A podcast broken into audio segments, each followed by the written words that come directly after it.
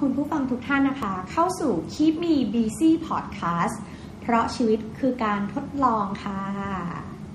ค่ะสำหรับ episode นี้นะคะ ก็เป็น episode แรกนะคะของ Keep Me Busy Podcast นะคะ ก็มาแนะนำตัวกันเล็กน้อยนะคะ ชื่อเอมนะคะ ที่ไปที่มาแล้วก็แรงบันดาลใจในการทำพอดแคสต์ Keep Me Busy เนี่ยนะคะ ก็เกิดจากการที่เอมเนี่ยต้องการจะทดลองทำอะไรใหม่ ๆ นะคะ เพื่อให้ตัวเองไม่เบื่อ แล้วก็ได้เรียนรู้สิ่งใหม่จากสิ่งที่ตัวเองอะ่ะไม่เคยรู้มาก่อนนะคะ ก่อนหน้านี้ต้องต้องยอมรับเลยว่าเอมอะมี midlife crisis ในด้านการงานมานะคะ จาก 10 ปีที่เราทำงานมาเนี่ยเราก็ค้นพบว่าเฮ้ยเราจะไปยังไงต่อกับชีวิตดีนะคะ เรากำลังจะเติบโตนะคะ เป็นในระดับที่สูงขึ้นในสายอาชีพที่ตัวเองทำอยู่ แต่ว่าเราก็ยังไม่ได้ทดลองทำอะไร ที่เราอยากจะทำและยังไม่ได้ทำเลยนะคะ ก็มีความสองจิตสองใจว่าจะยังไงดีนะ เพราะฉะนั้นค่ะ เพื่อไม่ให้เสียเวลาเราก็จะไม่คิดค่ะ เราก็ลงมือทำเลย แล้วก็ตามหา passion ของตัวเองเลยนะคะแล้วก็พอทำแล้วเนี่ยเรารู้สึกว่าเฮ้ยมัน work นะ แล้วเราก็อยากจะแบ่งปันให้กับคนอื่นๆอะได้รู้ด้วยเหมือนกันนะคะ ก็เลยเป็นที่มานะคะของ Keep Me Busy Podcast เนี่ยแหละค่ะ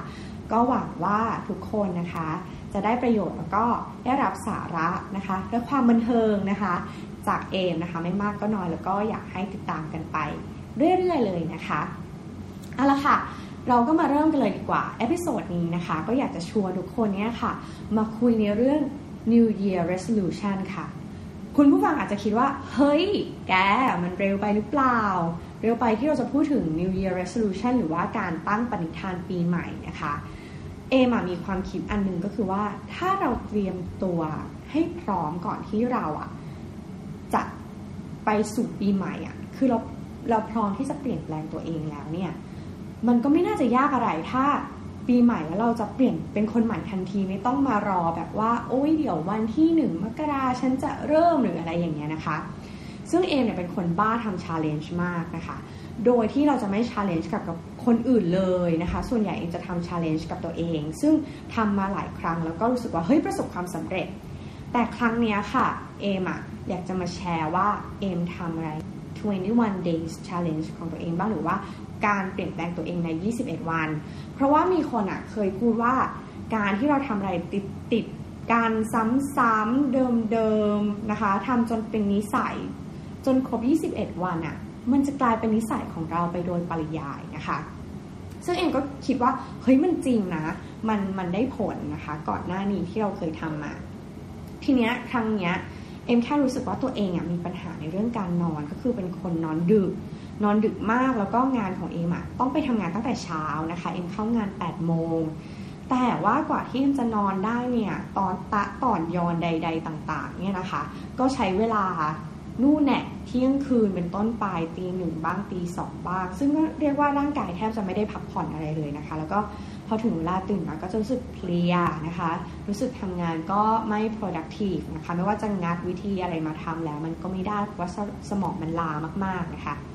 ก็เลยทำ challenge กับตัวเองใน 4 หัวข้อด้วยกันนะคะ ซึ่งวันนี้จะมาเล่าให้ฟังว่าเอ็มทำอะไรบ้างนะคะ อันดับแรกค่ะ ตั้งเป้าเลยว่าฉันจะนอน5ทุ่ม 5ทุ่มอะสำหรับคนอื่นมันเป็นอะไรที่แบบเฮ้ยมันมันเป็นอะไรที่ง่ายมากๆเลยนะเอ็มเอ็มเชื่ออย่างนั้นนะคะสำหรับคนที่เป็นแบบนอนเร็วนะคะ ตื่นเช้า แต่สำหรับนกคู่อย่างเราเรารู้สึกว่าเฮ้ยห้าทุ่มนี่เป็นสิ่งที่เราไม่เคยทำได้จริงๆนะคะเราก็เลยข้อหนึ่งเนี่ยเราก็เลยคิดว่าฉันจะนอนเร็วคือนอนห้าทุ่มนะคะ แล้วก็ตื่นสักประมาณ6กโมงเช้าหรือว่าตีห้าสี่สิบห้าอะไรประมาณนี้ซึ่งก็คิดว่าเออเออมันคืนได้นอน เยอะขึ้นกว่าเดิมแล้วนะคะ ทีนี้ปัญหาก็คือว่าจากคนที่นอนดึกมากๆอะมันจะทำยังไงให้แบบเฮ้ยได้นอนแบบเร็วขึ้นตามที่เรากำหนดนะคะ ก็เลยคิดว่าคิดง่าย ๆเลย ฉันจะต้องเหนื่อยนะคะ ซึ่งงานอะมันเหนื่อยอยู่แล้วแหละแต่มันก็ไม่ได้เหนื่อยพอที่จะทำให้แบบห้าทุ่มหลับปอกอะไรอย่างเงี้ยนะคะ ก็เลยเพิ่มการออกกำลังกาย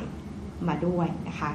แต่ว่าเรามี lesson learned ก่อนหน้านี้ก็คือว่าเอมออกกำลังกายค่ะ แต่ออกกำลังกายดึกมากบางทีก็สี่ทุ่มบ้างห้าทุ่มบ้างพอออกกำลังกายแล้วเป็นไงคะดึกดึก fresh ค่ะ นอนไม่หลับนะคะ กลับไป loop เดิมค่ะ ออกกำลังกาย พักผ่อนไม่พอเพลียและเหนื่อย และกลับ loop เดิมคือทำงานไม่มี productivity นะคะก็เลยคิดว่าอะเอาอย่างนี้ไม่งั้นอะฉันต้องออกกำลังกายเร็วขึ้นนะคะ เพราะฉะนั้นค่ะมาถึงชาเลนจ์ที่ 3 ของเอมก็คือว่าเอมจะเลิกงาน6โมงเย็นค่ะทุกคน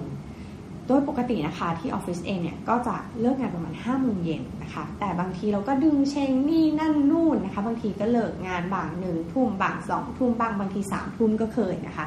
เพราะรู้สึกว่าอ้าวฉันก็ทำงานไปเรื่อยๆ ฉันไม่มีจุดมุ่งหมายที่ฉันจะต้องเลิกงานเร็วนี่นาอะไรอย่างเงี้ยนะคะ ทีนี้เอมก็เลยตั้งเป้าว่าโอเค challenge ที่ 3 ก็คือว่า จะพยายามเลิกงานให้ได้ภายใน6โมงเย็นค่ะ เพราะว่าพอ6โมงเย็นปุ๊บเราก็ไปหยิบกระเป๋าออกกำลังกาย แล้วก็เดินไปฟิตเนสนะคะ ได้เลยโดยที่เราก็จะออกกำลังกายเสร็จเนี่ยกว่าจะไปรถกว่าจะเปลี่ยนเสื้อผ้า ก็จะใช้เวลาออกกำลังกายเสร็จปุ๊บก็ประมาณ 2-3ถึงทุ่มนะคะ เสร็จเราก็จะได้มีเวลา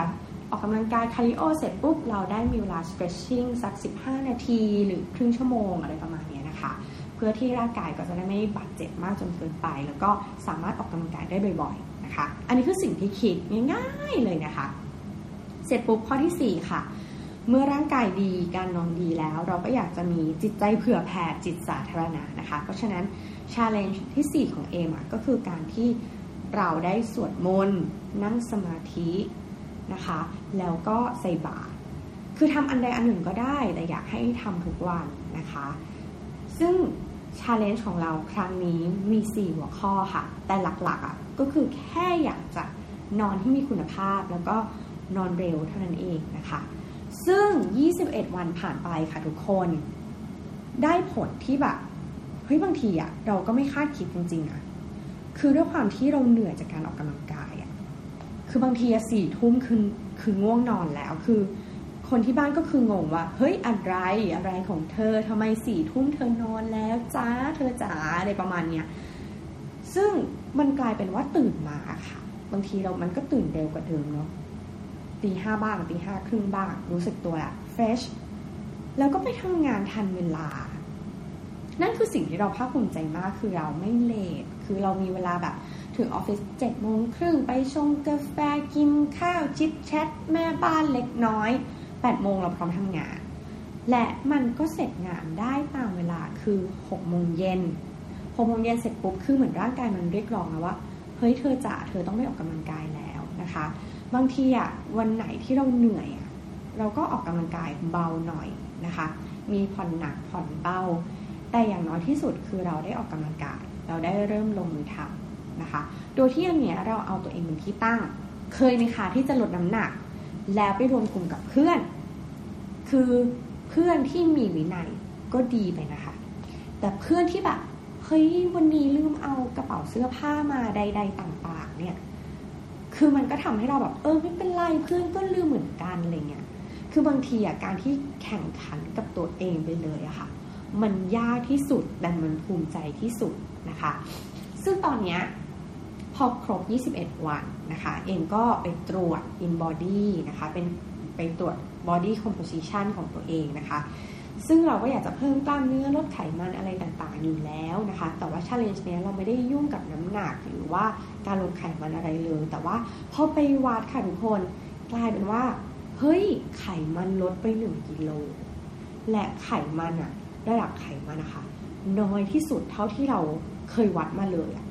ทั้งที่จริงๆเราแบบ ความตั้งใจเราฉันคือฉันไม่ได้อยากจะผอม ฉันไม่ได้อยากจะลดไขมันแต่ฉันอยากจะนอนเร็วเท่านั้นเอง คือจะบอกว่าทุกๆอย่างที่เราทำมันมีผลต่อ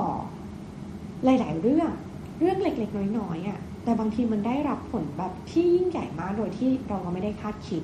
ซึ่งอย่างการลดไขมันเนี่ยต้องบอกว่าภูมิใจมาก ที่ลดไขมันได้นะคะ แล้วอีกอย่างหนึ่งคอเลสเตอรอลค่ะทุกคน คอเลสเตอรอลที่เคยสูงถึง 245 เหลือแค่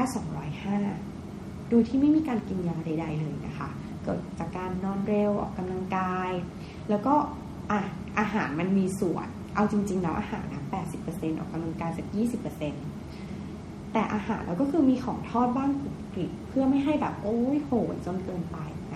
แต่อาหารเราก็ไม่ได้คุมขนาดนั้น แต่เนี้ยขนาดเราไม่ได้คุมอาหารนะเราแค่อยากนอน ฉันก็เลยเลือกที่จะออกำลังกายนะคะ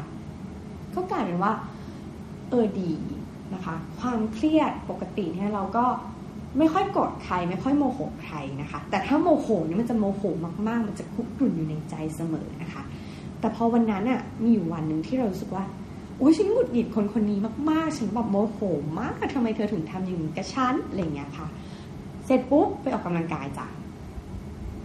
มันหายอะแล้วมันก็ลืมเราด้วยอะว่าแบบเขาทำอะไรให้เราอะแล้วเราก็หลับสนิทตื่นขึ้นมาเอ้าหายละสบายใจ คือจะบอกว่าทุกอย่างมันเริ่มจากการเปลี่ยนแปลงเล็กๆ น้อยๆแบบนี้ละค่ะทุกคน ก็เลยอยากจะ encourage นะคะ แล้วก็สนับสนุนให้ทุกคนค่ะลองเริ่มทำ challenge ของตัวเองค่ะ ถ้าคิดว่า 4 ข้อมัน extreme ไปเฮ้ยมันยากเกินไป มันไม่ได้ มันไม่ไหวจริง ๆ ลองสักข้อหนึ่งก่อนค่ะ แล้วทำให้เห็นทำให้ประสบความสำเร็จ บางทีอะความสำเร็จอันยิ่งใหญ่อะมันไม่ได้แบบเฮ้ยฉันทำเยอะแล้วฉันจะได้เลย มันเกิดจากการที่เราทำอะไรเล็กๆน้อยๆอะแล้วมันค่อยๆสะสมไปทีละเรื่องทีละเล็กทีละน้อยอะค่ะ แล้วมันก็อาจจะกลายเป็นสิ่งที่ยิ่งใหญ่ กลายเป็นความประสบความสำเร็จที่ยิ่งใหญ่ที่เราภาคภูมิใจมากๆก็ได้นะคะ แต่การที่เราได้เห็นสเต็ปของความสำเร็จเล็ก ๆ น้อยๆของเราอย่างนี้ค่ะ มันก็ทำให้รู้สึกว่าชีวิตในแต่ละวันของเราอะมีเป้าหมาย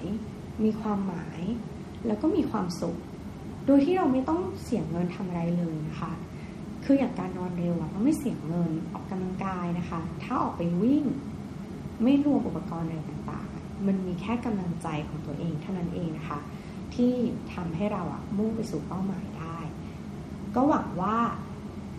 Keep Me Busy Podcast เอพิโซดนี้นะคะ จะตรงใจใครหลาย ๆ คนนะคะ แล้วก็เริ่มตั้งแต่วันนี้เลยค่ะสำหรับ New Year Resolution ของคุณ คุณอยากเป็นยังไง คุณอยากจะเตรียมพร้อมสำหรับปีใหม่ยังไงนะคะ เริ่มเลยค่ะ คุณยังมีเวลาอีก 1 เดือน หรือว่าจะ 21 วันก็ได้ตามที่เอมบอกเลยนะคะ แต่ว่าขอให้แค่ลงมือทำค่ะ ก้าวเล็กๆของคุณในวันนี้ อาจจะเป็นก้าวที่ยิ่งใหญ่ในวันหน้าก็ได้ แล้วพบกันใหม่ใน episode หน้านะคะ กับ Keep Me Busy Podcast กับเอมค่ะ